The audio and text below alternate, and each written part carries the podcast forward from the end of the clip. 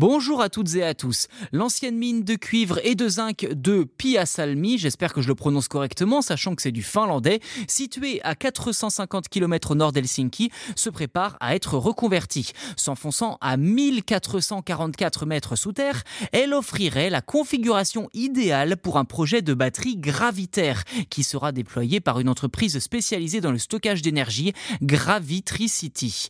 Comme son nom l'indique, cette batterie stocke l'énergie par gravité. Ainsi, l'entreprise Gravitricity installera cette batterie dans un puits de la mine à une profondeur de 530 mètres. Théoriquement, la batterie peut atteindre une capacité de stockage de 2 MWh, ce qui équivaut à l'énergie nécessaire pour recharger une voiture comme une Tesla Model 3 jusqu'à 40 fois.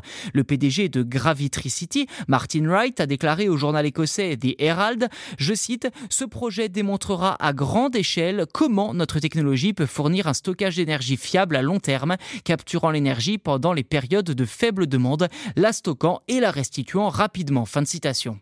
Alors dans le détail, comment fonctionnent les batteries à gravité? Eh bien pour faire simple et sans trop rentrer dans les détails techniques, l'énergie excédentaire, principalement issue des énergies renouvelables, est utilisée pour soulever d'énormes objets lourds. Ces batteries stockent de l'énergie lorsqu'elles sont soulevées justement. Mais lorsqu'on décide de libérer cette énergie, on fait chuter ces objets, ce qui permet à l'énergie d'être convertie en énergie cinétique, puis en électricité grâce à des turbines.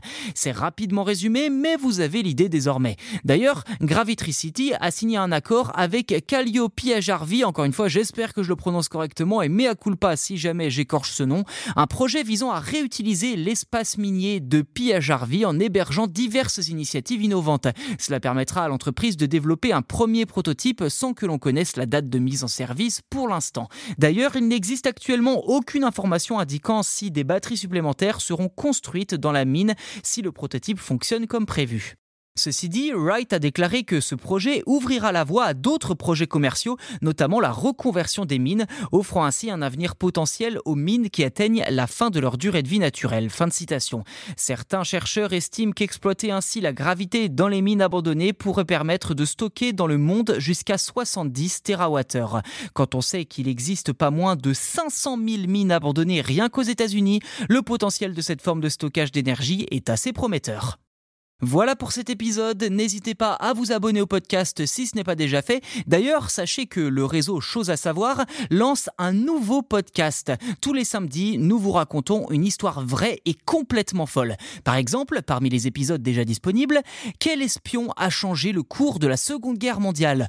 Comment les passagers du vol 571 ont-ils survécu?